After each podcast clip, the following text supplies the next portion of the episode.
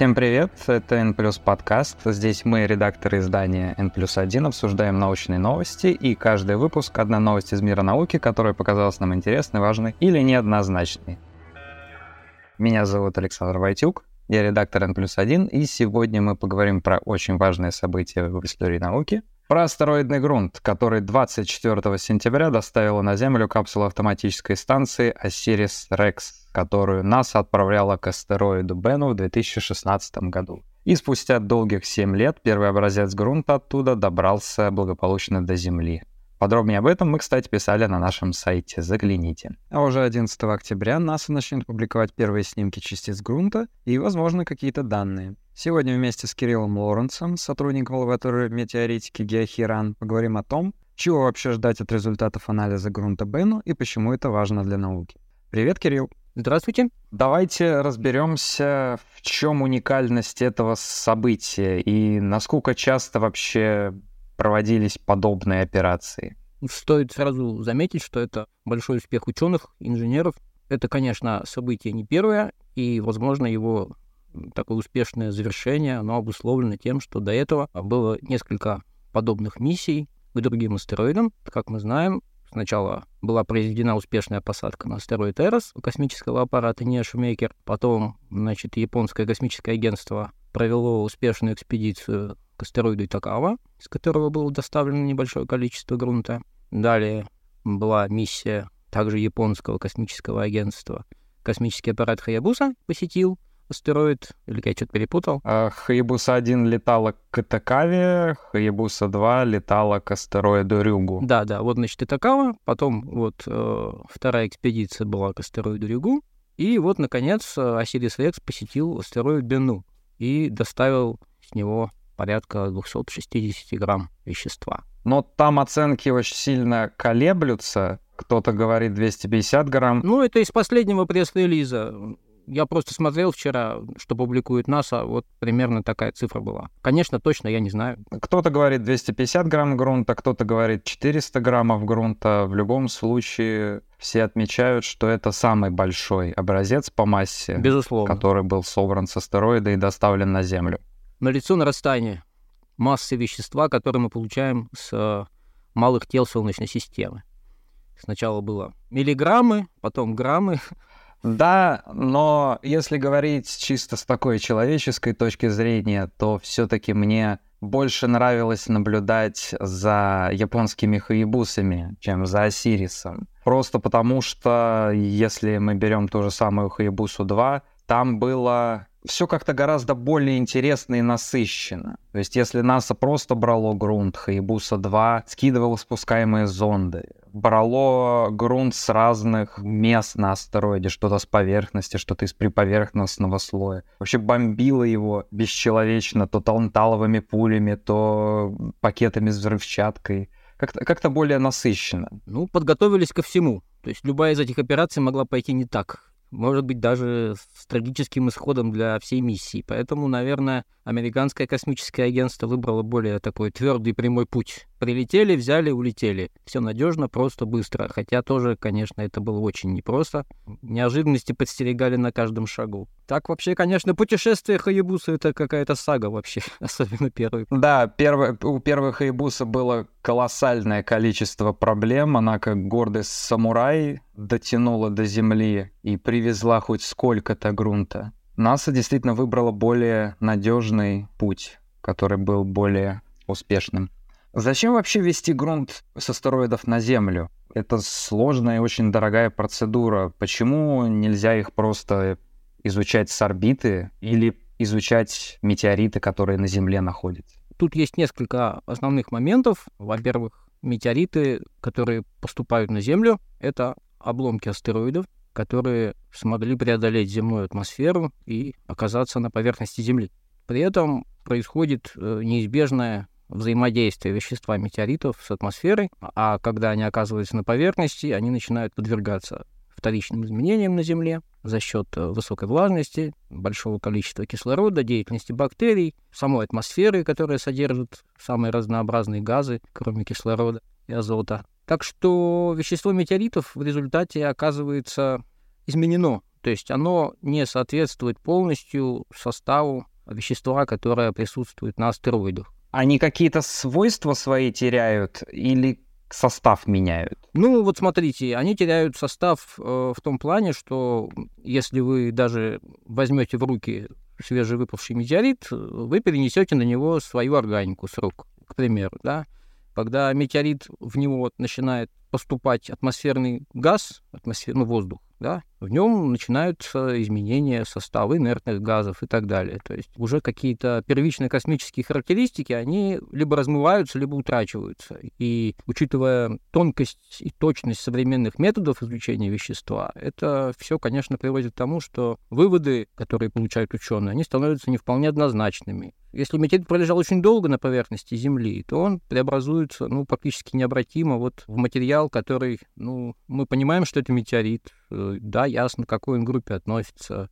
Про него уже можно сказать только самое основное. Никаких вот феноменальных вещей мы уже не можем из него вытянуть.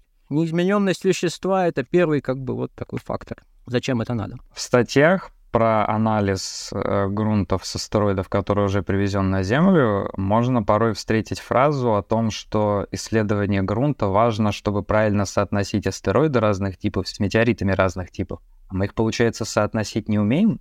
Мы умеем соотносить, но просто лично мне это всегда казалось немножко ну, громкой фразой, таким заявлением, потому что ну, миссии исчисляются единицами, да, а типов метеоритов мы знаем десятки или даже сотни, если там считать с подтипами, подгруппами и так далее. Немножко наивно, да? Сопоставлять мы умеем путем э, спектроскопических наблюдений, когда астрономы наблюдают отраженный свет Солнца, к примеру, а в лаборатории исследуется спектр а, отраженного излучения образцов метеоритов. Вот таким образом, по, так сказать, этим спектральным характеристикам можно соотнести, какой спектральный класс астероида соответствует какому типу вещества. Но, опять же, без, так сказать, непосредственного изучения этого вещества, а сказать, в чем конкретная разница, скажем, между спектральным классом там, С и спектральным классом Б, вот, ну, трудно. Поэтому, собственно, и нужны экспедиции, которые будут эту информацию спектроскопическую уточнять путем непосредственного изучения состава вещества, его структуры, там, гранулометрических характеристик, наличия тех или иных минералов и так далее. Кстати, если мы заговорили про классы астероидов, вот и Рюгу, к которым летали японские аппараты, они относятся к классам S и C, а Бену — это астероид класса B. Они чем он или его вещество по своим свойствам отличается от этих двух астероидов? Что такое вообще астероид класса Б? Астероид класса Б — это тоже богатый а, углеродом астероид, но альбедо этих астероидов немножко выше, чем у класса С, и там у них, по-моему, немножко голубоватый спектр. Вероятно, это связано с присутствием либо некоторого количества безводных минералов, возможно, это связано с особенностями размерности частиц, Тут уже дальше я не специалист в спектроскопии. Причем, ну, если альбедо, скажем, у Рюгу порядка там, сколько он отражает, примерно 1%, по-моему. Да, где-то так, он очень темный. Вот, то Бену он примерно полтора процента, да. То есть он, конечно, поярче, но все равно он очень темный. Собственно говоря, вот когда капсулу вскроют, мы узнаем, наверное, в первые же дни, чем отличается класс Б от класса С. Ну, хотелось бы на это надеяться, хотя, как показал опыт астероида Рюгу, какие-то прям очень мощные, полноценные научные изыскания, точнее их результаты появляются сильно-сильно позже, после того, как появляются первые снимки грунта. Кстати, про астероид Рюгу. Когда его изучали, изучали его грунт в земных лабораториях, то было немало публикаций на тему обнаружения в нем разных органических веществ, включая даже аминокислоты и составляющие молекулы РНК и минералов, образованных в присутствии жидкой воды. На Бену признаки наличия органических молекул тоже есть. Их замечала станция как раз Осирис-Рекс, когда изучала астероид с орбиты. Вот эти соединения, они образовались в самом астероиде или они попали в него из туманности, из которой зарождалась Солнечная система? Я полагаю, что их составляющие, по крайней мере, попали туда из до солнечной туманности — но нет никакого сомнения, что это вещество, оно испытывало дальнейшие преобразования, когда уже находилось в родительском теле. Например, вот э, в астероиде, в материале астероида а, Рюгу обнаружены срастания, скажем, органических веществ с а, филосиликатами, что говорит о том, что они принимали участие вот, в гидротермальных изменениях То есть они должны были изменять свой состав под действием жидкой воды. То есть это была некая эволюция органических веществ, которая протекала как и в протопланетном диске, точнее, ну, сначала в засолнечном молекулярном облаке, потом в протопланетном диске, а потом уже в органических телах углистых астероидов. Как в составе этих астероидов могла существовать жидкая вода? Был какой-то источник нагрева? Он, естественно, был в составе астероидов. Вещества астероидов э, радиоактивный изотоп алюминия-26, который, э, распадаясь, производил тепло. И различные модели показывают, что даже для небольшого астероида того количества алюминия-26, которое было в ранней Солнечной системе, было достаточно для того, чтобы вот инициировать выделение воды и ее реакции с э, безводными силикатами. Другим источником тепла могли быть экзотермические реакции, то есть вот реакции, когда у вас, скажем, оливин реагирует с водой, превращается в силосиликат, это экзотермическая реакция, то есть там тоже выделяется тепло. И чем активнее происходит гидратация, тем больше этого экзотермического тепла выходит которое тратится, в свою очередь, на плавление следующих порций воды. И таким образом эта реакция развивается, ну, пока вот она не будет прервана, скажем, ну, там, взрывным выбросом воды из астероида или разрушением этого тела или, может быть, кончится алюминий-26. То есть нагрев прекратится, и значит, постепенно все затухнет. То есть даже такие маленькие тела, как, как Б, ну, диаметром 500 метров, они все равно могут быть такими своеобразными химическими реакторами? Вы знаете, нет, потому что все-таки Бен, ну, это куча щебня, да, груда, и это результат разрушения и последующей, как бы, агломерации обломков более крупного тела. То есть э, все, что я сказал, это примерно тела там, ну, десятки километров, первая сотня. Вот в самом Ригу, конечно, в, в самом Бену, там, конечно, ничего произойти не могло. Ну, если говорить о современной Солнечной системе, все, что там могло прореагировать, полагаю, уже прореагировало. Кстати, про кучу щебня, собственно, и Рюгу, и Итакава, и Бену, они все относятся к этому забавному классу объектов, который называется куча щебня.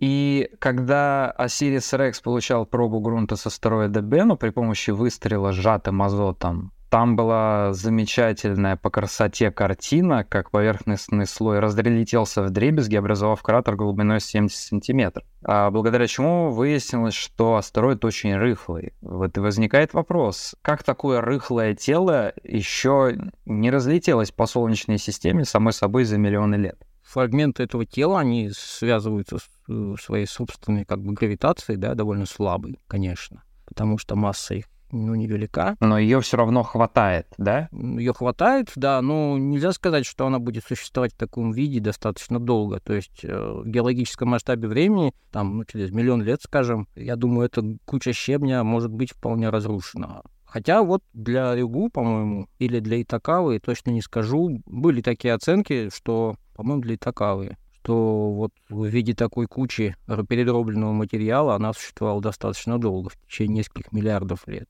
Но, честно говоря, я не очень понял, почему был сделан такой вывод все-таки какое-нибудь случайное столкновение, оно достаточно крупным обломком, оно приведет, наверное, к разрушению этого тела, превращению в цепочку более мелких объектов, движущихся, может быть, по сходным орбитам. Хотя вот если глядеть на поверхность Бенну, конечно, кратеров там достаточно. Многие из них вполне могли привести к разрушению. Ну, видимо, вот эта вот такая рыхлая структура, она как-то поглощает энергию удара, что, в общем, частично предотвращает вот эти вот катастрофические последствия. Если бы, скажем, Бену был абсолютно, ну, монолитным телом, то, вероятно, его история была бы другой.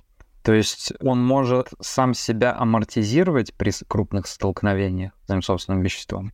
Амортизировать он не может, но за счет того, что вот он не сплошной, то есть как бы тело, которое с ним соударяется, оно ну, частично раздвигает, что ли, эти глыбы. Есть такие модели математические, как это происходит, как образуется кратер вот в таких кучах щебня. Там в отчасти вот энергия столкновения, она как бы рассеивается.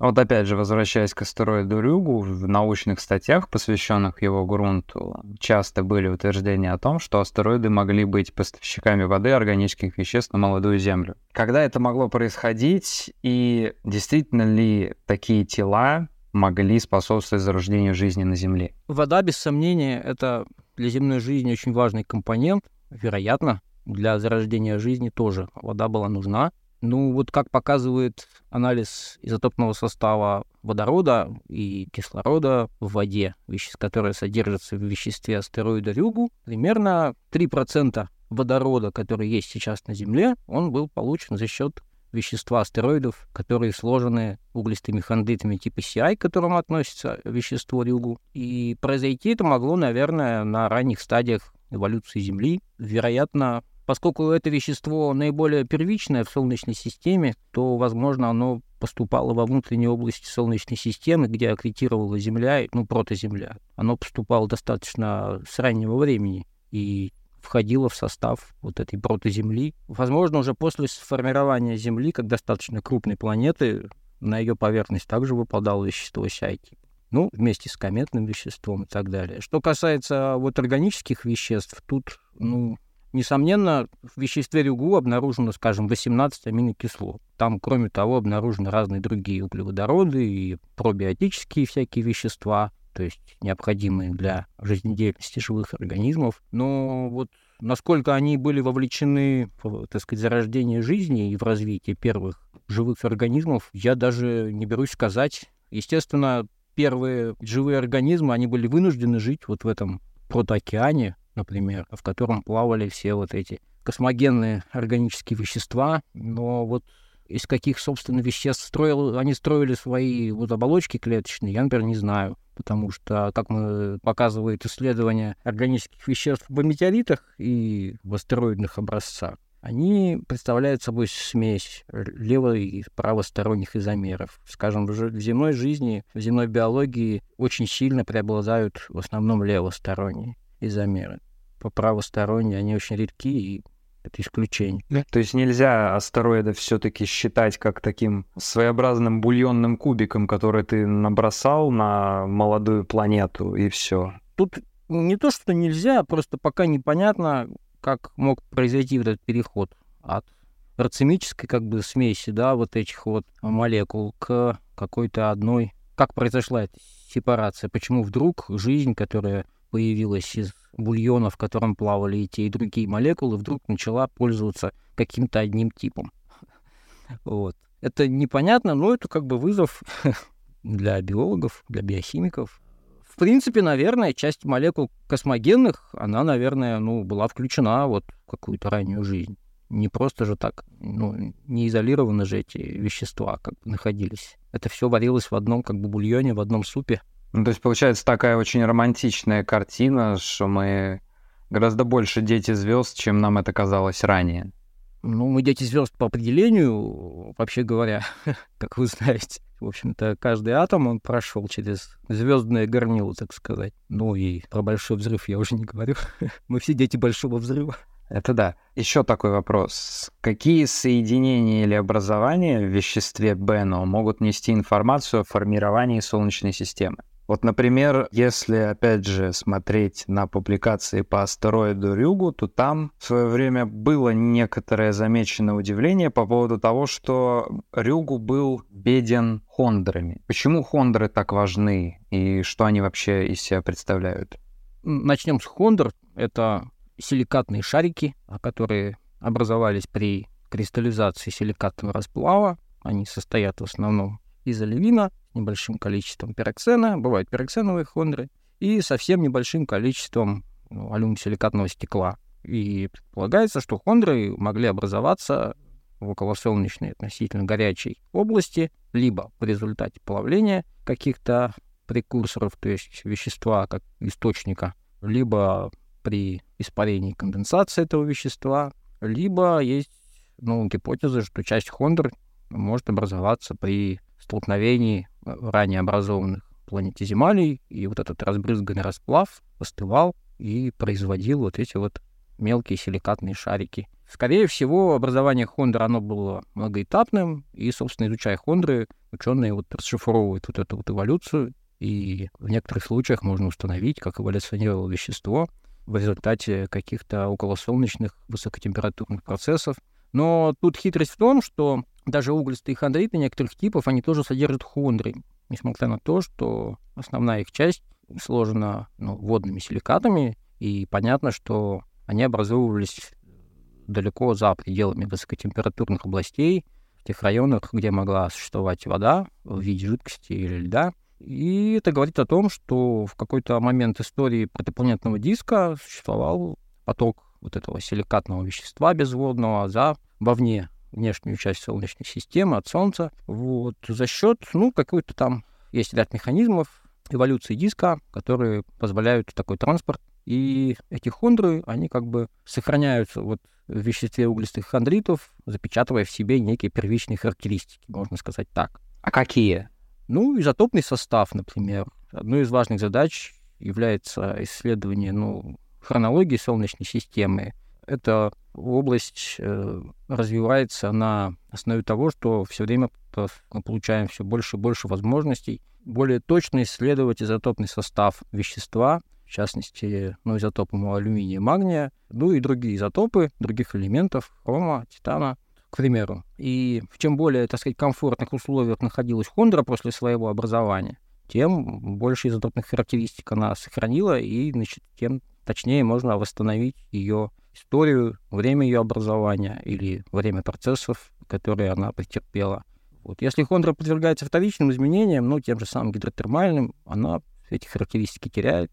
Например, в 7 хондритах хондры бывают полностью разложенные, превращенные в смесь водных силикатов, и от них остается только псевдоморфоза, объект по форме напоминающий хондру и даже по структуре, но состоящий уже из совершенно других минералов. То есть происходит замещение безводных минералов водными. И по такой хондре, конечно, уже ничего не скажешь. То есть это готовый хронометр такой, да, для ранней Солнечной системы? Для некоторого этапа Солнечной системы, да, конечно. Есть еще более, так сказать, ранние объекты. То есть первое твердое вещество Солнечной системы, ну, первое твердое высокотемпературное вещество, это так называемые кальций-алюминиевые включения, которые также несут хронологическую информацию в том числе, и поэтому их изучение очень важно. И они тоже встречаются э, в веществе углистых хондритов, причем в разном количестве. В некоторых типах углистых хондритов его много, в некоторых мало. И, ну, это просто говорит о том, что история протопланетного диска это была не какая-то такая монотонная, а монотонный процесс там, консолидации частиц а это была достаточно бурная вообще история, сопровождаемая турбуленцией, всякими потоками, внезапными э, высокотемпературными событиями, возможно, вспышками на раннем Солнце, столкновением планеты Земли. И вот все эти процессы, так или иначе, они могут отразиться вот в составе этих первых твердых частиц, которые образовались в протопланетном диске. Ну, в том числе и в хондрах. А у нас есть какие-то какие-то знания о том, когда формировались э, включения богатые кальцием алюминием? Установлено, что возраст этих кальций-алюминий включений это 4 миллиарда 567 миллионов лет, ну, там с каким-то допуском, пару минус лет. То есть это, получается, самая начальная стадия формирования протосолнечного диска? Да, это тот фиксируется тот момент, в который вот около Солнечной области могла существовать такая высокая температура, там порядка полторы тысячи градусов. А в этот момент Солнце из себя что представляло? Оно еще протозвездой было или, или оно уже было ближе к вот к этой вот главной последовательности, на которой она становится полноценной звездой? Ну, я думаю, это была некая переходная все-таки форма. Все-таки оно было не вполне стабильно в этот момент, что отразилось в том числе и на структуре и составе белых включений в том числе. То есть э, мы видим, что после их образования они претерпели ряд процессов высокотемпературных, связанных с плавлением, испарением, конденсацией вещества уже повторным. То есть это говорит о том, что после их образования и когда они находились достаточно близко от Солнца, они получили свою порцию энергии еще. То есть Солнце было явно нестабильно и еще не загорелась в полную, так сказать, не бурная то, что молодость. Силу, да, да, бурная молодость, можно так назвать. Какие сейчас в планетологии существуют, ну или в метеоритике существуют текущие нерешенные проблемы, которые, вот, например, исследование грунта Бену может помочь разрешить? В метеоритике вообще много проблем, потому что у этой науки есть своя специфика. Она связана с тем, что вещество, которое поступает на Землю, оно в большей, большой степени как бы прилетает из неизвестных источников. То есть вот, собственно, часть задач, вот, о которых мы говорили в начале, она связана вот с идентификацией, да, и вот метеоритов разных типов очень много, откуда они прилетают, мы не знаем. И это как бы сильно затрудняет нам работу в том плане, что, имея в руках вещество, нам трудно характеризовать источник, как вот именно тело большое оно было, маленькое, был ли у него там внутренний источник энергии или был внешний разогрев, какая была степень преобразования вторичными процессами. И тут, э, поскольку вещества очень много, оно очень разное, от некоторых тел мы имеем либо только ядро, то есть это металл, металл, да, скажем, от некоторых дифференцированных тел. От некоторых мы имеем только образцы из, там, скажем, альвин-пироксеновой мантии. От каких-то тел мы получаем только кусочки, вероятно, коры, по которым мы можем сказать, что да, были тела, очень рано испытавшие внутреннее плавление, у которых была там ядро, мантия и кора, но вот что это были за тела реально, то есть какого они были размера, из чего состояли остальные их оболочки, мы сказать не можем. И приходится это как бы экстраполировать, додумывать, ждать новых находок и так далее. То есть тут масса нерешенных на самом деле проблем. А что касается вот именно строения эволюции, есть, конечно, еще разные проблемы, которые связаны с тем, как из ну, примитивных тел вдруг получаются тела, напоминающие небольшие планеты. Какие происходят там процессы, до конца непонятно. Есть вещество частично преобразованное, а, скажем, внутренним нагревом. У него тоже есть свои загадки. Почему мы не видим дальнейших продуктов или вещества, из которого это вещество было выплавлено? На астероидах, богатых металлом, там свои интересные вещи, развивают разные теории, вплоть до металлического вулканизма на поверхности подобных тел. Что касается именно Бену, что мы можем решить? Во-первых, мы получаем э, прямую, совершенно конкретную, не искаженную земными факторами информацию о составе и строении органических веществ. Собственно, мы можем получить информацию о источнике и о содержании в нем досолнечного вещества.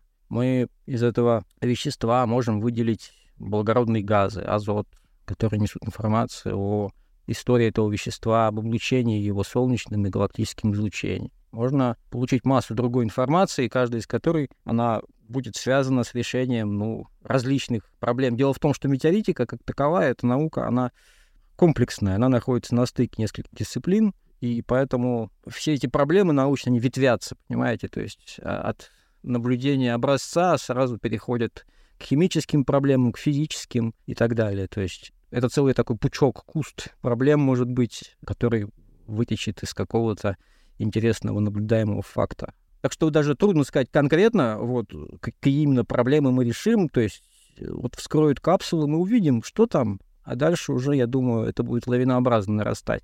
В принципе, честно говоря, особых как бы вот таких э, сногсшибательных каких-то сенсаций я лично не ожидаю. Ну, кто знает, пока еще ничего не известно. Посмотрим. А вот лично вам, если бы у вас был выбор, с каких малых тел Солнечной системы вы бы хотели получить грунт для исследований вот подобных? Вопрос интересный. Ну, для начала мне бы хотелось, конечно, посмотреть, э, что представляет собой реголит с астероидов, богатых металлом, потому что, ну, мы реально ничего про это не знаем. То есть, если мы знаем, как выглядит, скажем, поверхность Весты, из чего она состоит, мы знаем, как выглядит поверхность э, астероида, сложенного веществом обыкновенного хондрита, да, это Итакава, к примеру, или Эрос. Мы знаем теперь, как выглядит поверхность, из чего состоит у астероидов сложных веществом углистых хондритов, это Рюгу и Бенну. Про вот металлические астероиды мы вообще ничего не знаем. Про астероиды, у которых в составе есть и металл, и силикат, мы тоже ничего не знаем. А очень интересно, как это вещество ведет себя при ударных процессах, при процессах космического ветривания и так далее. Из чего вообще там оно состоит? Что мы изучаем в виде метеоритов? С тех ли астероидов прилетает к нам вещество? Или те астероиды, которые породили наши метеориты, они уже давным-давно как бы были утрачены в ходе процессов, вошли в состав других тел или были разрушены? Потом, конечно, интересно получить вещество с астероидов, которые представляли собой маленькие планеты. Есть ряд астероидов, которые ну, явно испытали э, внутреннюю дифференциацию магматическую на металлическое ядро и силикатной оболочке. И, конечно, в современной, так сказать, Солнечной системе, в главном поясе астероидов тоже наблюдаются такие астероиды. Вот. Они очень редки, но они есть.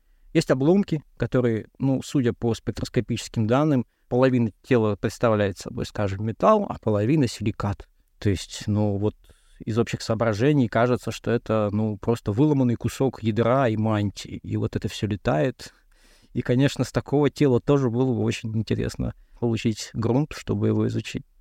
Ну вот единственная миссия, которая сейчас запланирована к металлическому астероиду, это НАСА, Психея, но вот, к сожалению, грунт они брать не планируют. Они планируют только с орбиты его дистанционными методами поизучать. Ну, хотя бы посмотрим на фотографии тогда, как выглядит поверхность. В общем-то, лично для меня наблюдать поверхность Бену Ригу было очень интересно. Вот. Да, у них действительно очень фактурные, красивые поверхности, больше похожие на полный хаос из камней, валунов и всего, чего только можно. Да-да, вот как-то казалось, там должно быть что-то типа лунной пыли, на которой можно оставить след, да? Оказалось, что это больше на какую-то каменистую пустыню похоже. Да, действительно, я видел эти публикации по астероиду Рюгу, где авторы ужасались, собственно, а почему на астероиде нету пыли? Где она спряталась? Куда? Ну, с Бену такая же ситуация. Пыли нет. Ну, предполагают, что это связано вот именно с вот этой слабо консолидированной структурой этих тел. То есть пыль, она как бы проваливается, что ли, внутрь, под поверхность. И в том числе на Рюгу нет, на Бену. На Бену было установлено, что в склонах кратеров выходит на поверхность некий более тонкозернистый слой, который находится на глубине там 1-5 метров.